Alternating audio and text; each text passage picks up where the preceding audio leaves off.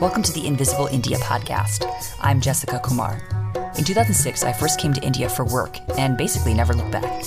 My journey took me through learning Hindi, living in multiple parts of India, और कुछ सालों के बाद मुझे अपना जीवन साथी मिला.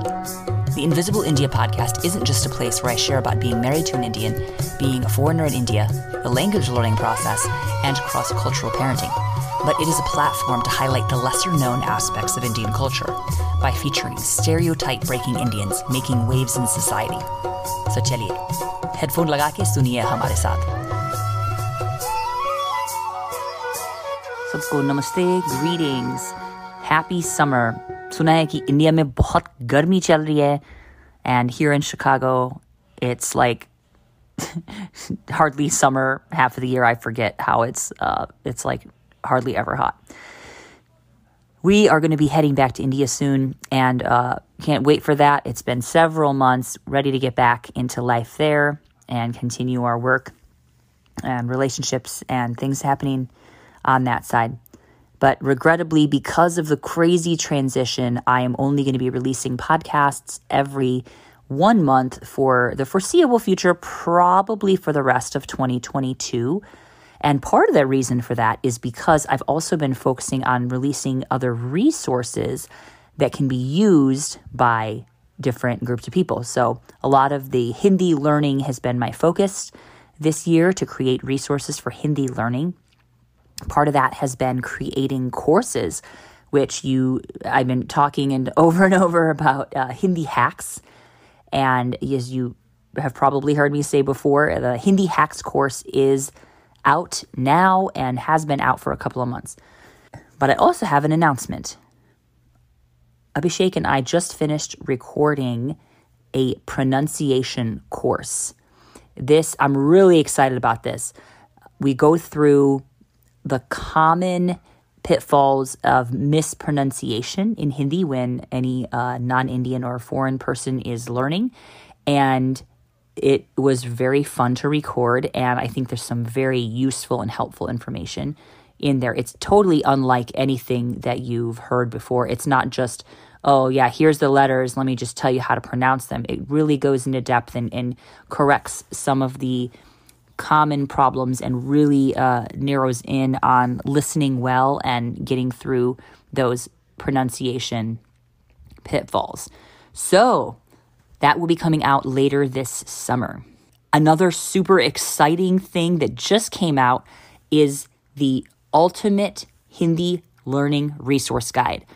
I have been working on this honestly for honestly for several years because of the relationships that it required to build to release this. But as you know, I am always talking about learning from a native speaker. Learning any language, you should really learn from a native speaker especially when there's so many cultural differences and nuances like in South Asia.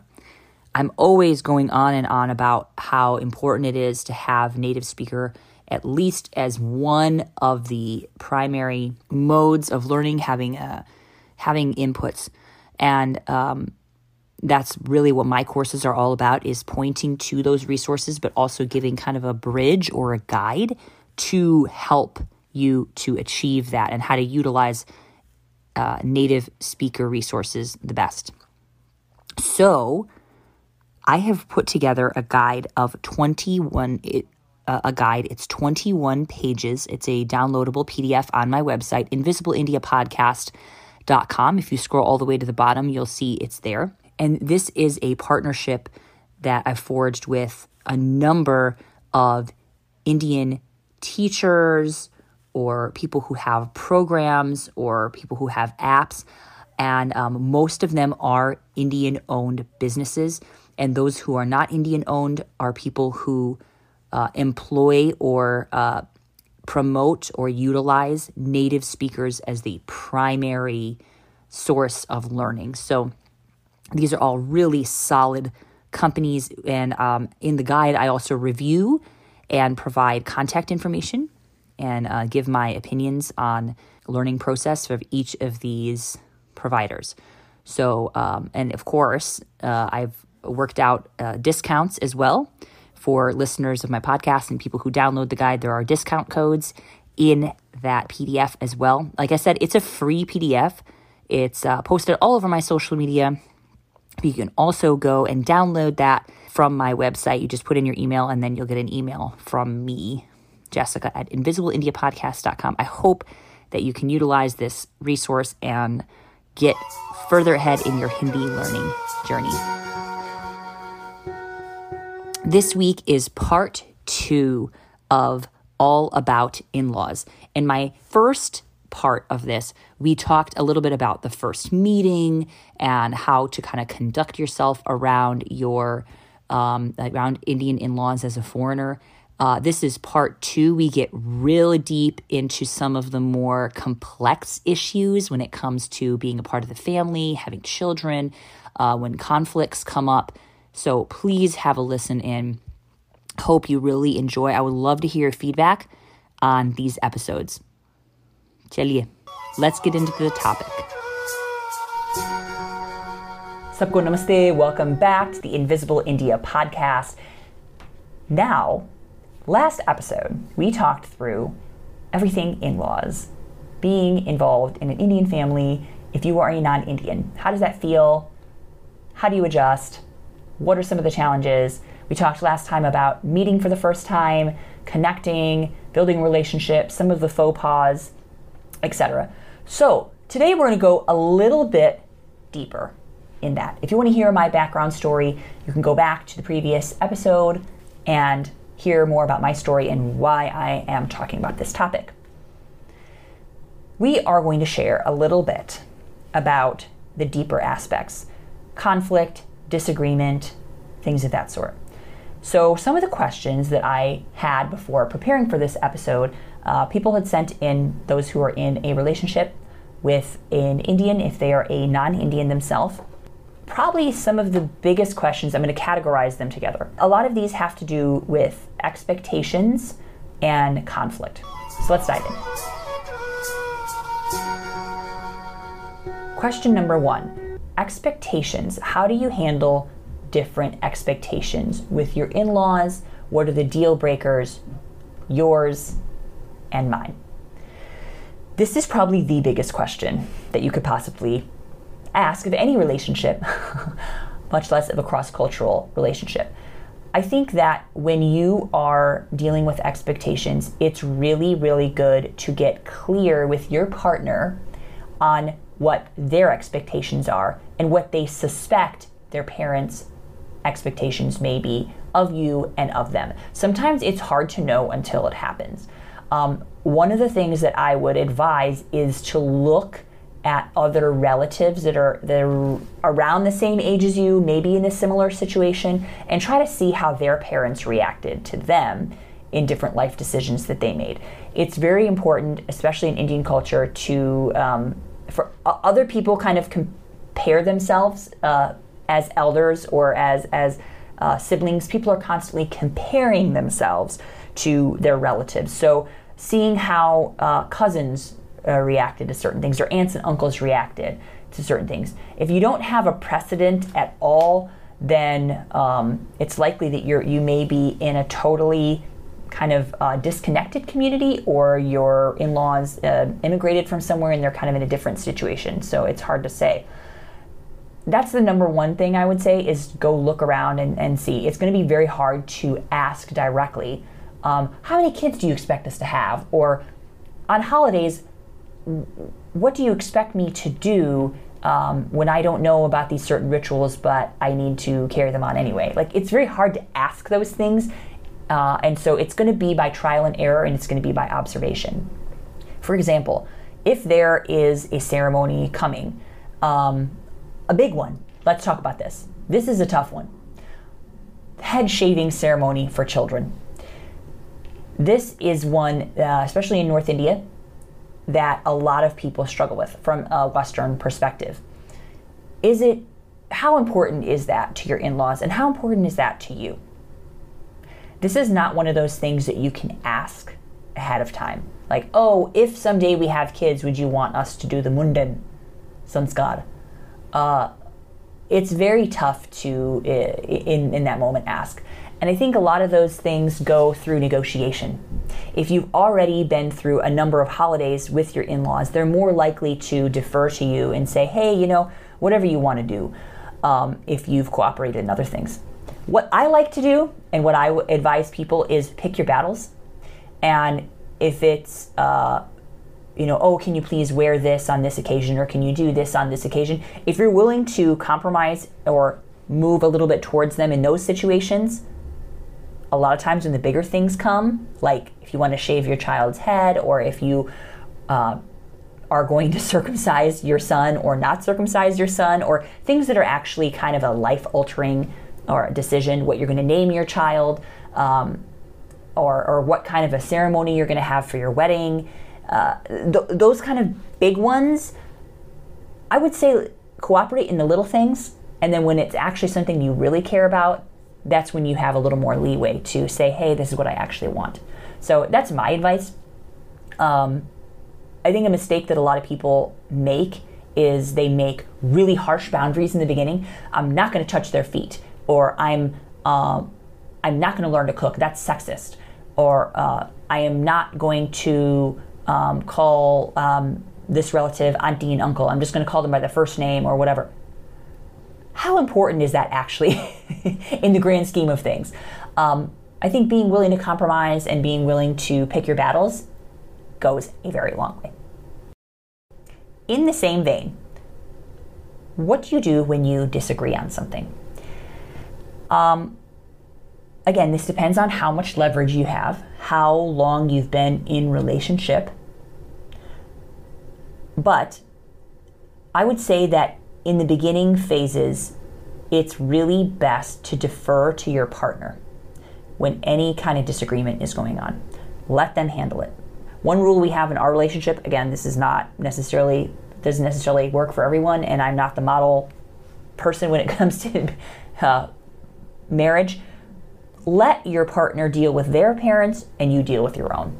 That is kind of our law when it comes to sensitive matters, when it comes to things that are really tricky. Just let that person deal with it themselves, even if it has to do with you. If you have a conflict with your mother in law, for example, it's actually best sometimes to let your partner handle their own parent. That would be my. So disagreeing on something, uh, again, you don't want to be like direct, like let's sit down and have a whole hash out festival. That's likely not going to go well. Uh, but sharing small things indirectly uh, can sometimes um, work well, and not like directly opposing your in-law in front of other people is really important. So if you're going to have like a private conversation or something that is bothering you or something that you want to change, um, having that private conversation would be much better than having a whole hash out um, if there are other people involved or if it's at a public event uh, because you don't want to bring dishonor on the family or shame them. It's very important not to to behave. Uh, uh, you don't want there to be like a blowout in front of other people. Um, this is a very difficult thing for um, people who are in an honor shame culture like India is. Where in the West, we're more individualistic. Like you want to have a blowout, like whatever, it's fine. Um, it's not always fine, but in India, it's like devastating to have a blowout in front of other people. I love this next one. How to foster a relationship beyond the superficial. I think a lot of times people assume that if you know their heart language and they know your heart language, that there's going to be this great relationship. And that's not necessarily true, but I think finding commonalities, finding things that you both enjoy. Uh, you don't have to, you know, your mother in law is never going to be your mom. Your father in law is never going to be like your dad. Um, there's a difference there. There always will be. But you can garner love and respect, and um, a lot of that just comes through the small things remembering to call them on um, different holidays or just check in if they're not well. Um, making different suggestions of, you know, hey, I this medicine works well for this certain thing. Did you try this? Did you try that? Um, I know it seems kind of like you're mothering them or, or being irritating, but I think those little th- small things um, really matter. You know, checking in and um, just creating kind of a, a, an ongoing relationship. It doesn't have to be something so formalized. But um, for example, um, for my in laws and myself, there isn't a language barrier, but just knowing there are some things we're never going to understand about each other. Um, like I mentioned before, my mother in law never even rode in a car until she was 16, where I was driving.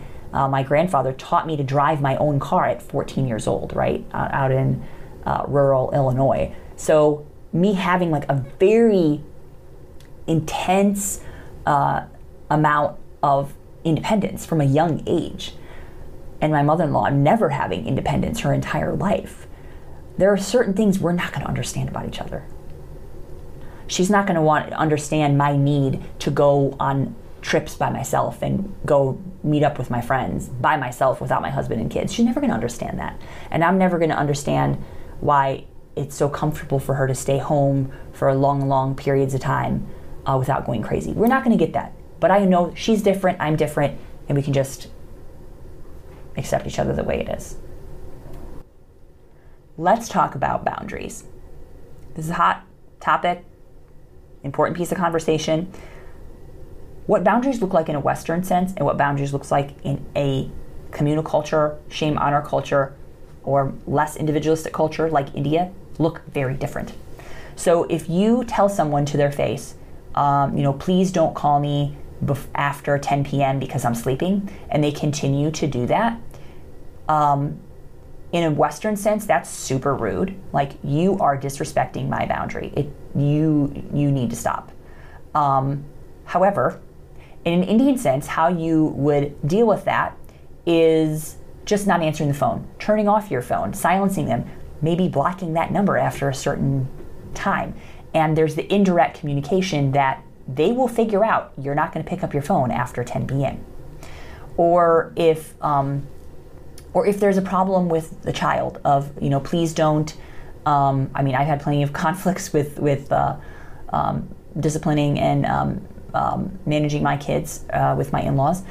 Um, for example, I'll share one. I had asked uh, my in laws not to feed sweets to my children because it often would spoil their dinner. And I don't care if they feed sweets to them at certain times. But um, being a Westerner, I tend to eat earlier. So in India, a lot of times you'll have dinner at 10, sometimes even 11 p.m., and then go directly to sleep. I don't like that habit. It doesn't work for me physically, and I don't want my kids to form that habit either because uh, it's, you know, whatever. We have obese, a lot of obesity in my family, and I just don't want my kids to get into that habit. Um, so I had asked. I eat a lot earlier. I'll eat. Uh, at, we'll eat at like 7 p.m., which is super late for some Westerners, but it's way early for Indians. So my in-laws would think, okay, this is snack time. It's around 6 p.m. I can just give the kids candy, and I would request, like, please, you know, please don't give candy. Please don't give candy. Um, so one of the things we actually ended up doing was instead of please don't give candy, please don't give candy, and having it be this big conflict all the time, was I would ask, um, I would call ahead of time and say, um, uh, hey, our son really wants to eat some of your fresh paratha um, to my mother-in-law, and uh, could you make some paratha instead eh, for him? So knowing that uh, they want to feed, the point is they just wanted to feed the kids something as an expression of love and candy is an easy thing. But even better, I've asked, can you please make this paratha, which our kids love, which is also healthy, and is it going to spoil their dinner? Sure, but who cares? Because it's somewhat uh, somewhat healthy and it's not candy, and the uh, the point has been accomplished that grandparents were able to feed the kids something, and it's able to go. So that boundary was something that I could have dug my heels in and said, "Don't feed candy, don't feed candy, don't feed candy, don't feed candy," and then stop going over there and made a big deal about it. Or you could just say, let's do this instead. Um, and uh, and that and that can work. So again, it's it's it's drawing these like firm lines in the sand doesn't always work, but letting the natural consequences of things roll out can also um, sometimes be in your advantage. I hope that example made sense.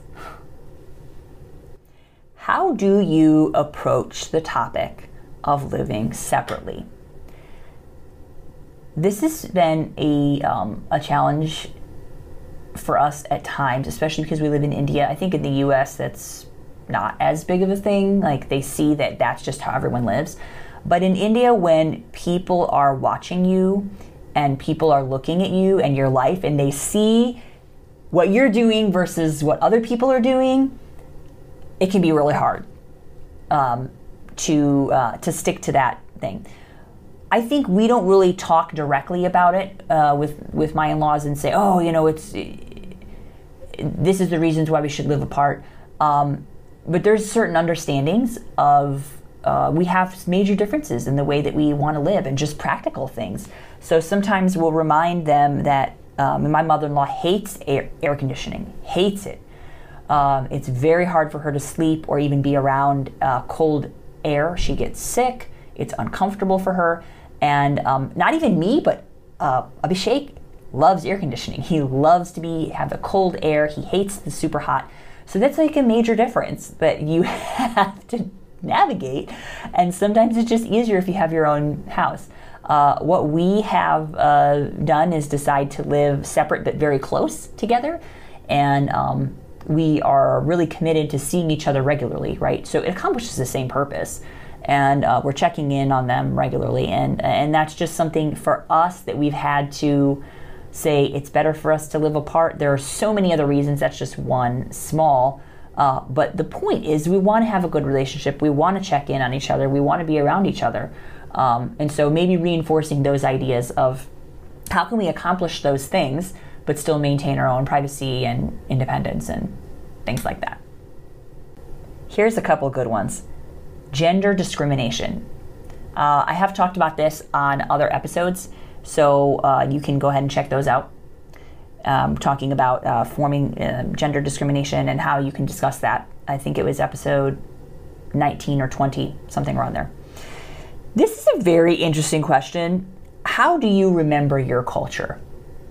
Again, not everyone that listens to this is an American, but Western culture is so dominant in so many other realms business, music, media it's almost impossible to forget, quote unquote, Western culture. It's in your face everywhere. So for me, I don't have to work very hard to retain my culture.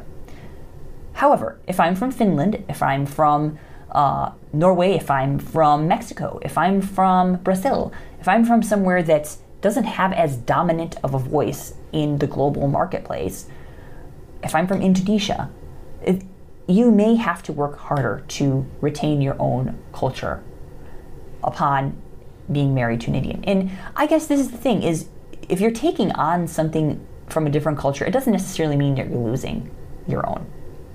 And I would just encourage you to think about that and, and embody and embrace that idea. I also want to share for just two seconds about the idea of um, abuse and there can be abuse in any situation. Uh, I think this the person that asked this question was um, from India. Uh, when you are fully dependent on your in-laws and your husband for your income, for your housing, I think that there can be uh, bigger challenges when it comes to um, abuse and things of that sort in any circumstance. If you're dependent fully on another person, uh, you don't have as much leeway to escape if they're abusing you. So, uh, of course, none of these questions are applicable necessarily if you are being forced to do something, if you're being uh, emotionally or physically, sexually abused by anyone in your family. Of course, uh, that needs to be taken very seriously. And um, the uh, the idea of adjusting and all of this uh, really really isn't appropriate. You know, you need to get you need to seek help and you need to um, see if there's someone you can reach out to. This is a great question. I am a Desi mom raising American boys. I'd like to hear your perspective. I've seen this uh, several times where I think the uh, first generation, you know, kids who are growing up in the West just don't understand a lot of the like honor shame aspects or what are people other people thinking and uh, the more communal aspects of Indian culture. And so I think as a parent, you have a unique challenge your kids are being raised in a totally individualistic uh, setting and they're not going to understand like log kya kahenge or log देख रहे हैं हमको और लोग सोच रहे हैं ये सोच रहे हैं वो सोच रहे हैं and they're not going to ever understand that. And so, for you to explain to them why certain things are important and um, giving them some choice, giving them the option of, you know, you don't have to come to this or you don't have to be a part of this, um, will really help retain the relationship with you as a parent. But I think explaining the meaning of things a lot of times is what kids want whether it's a ritual, whether it's a relationship, why this person is, is important, um, why we need to celebrate this certain thing, why we need to call this particular person, even if you find them annoying. uh, I think it's really important to explain to kids um, some of the social and communal aspects. So that wraps it up for my uh, part two of all things Indian in laws. I hope that you enjoyed this and I hope that you learned something. Please write comments, write to me, jessica at invisibleiNdiaPodcast.com. You can also comment on social media, DM me on Instagram, TikTok, Facebook, uh, Twitter as well. And uh, please feel free to send in more questions. I love these kind of situations where we can discuss and uh, go through different situations and uh, I can share my, my thinking. Um, so, thank you. Namaste. सबको सुनने के लिए धन्यवाद. Please आप subscribe कीजिए, share कीजिए, and um, be sure to check out my Hindi course for those of you who are wanting to um, learn Hindi. LearnHindiAnywhere.com. चलिए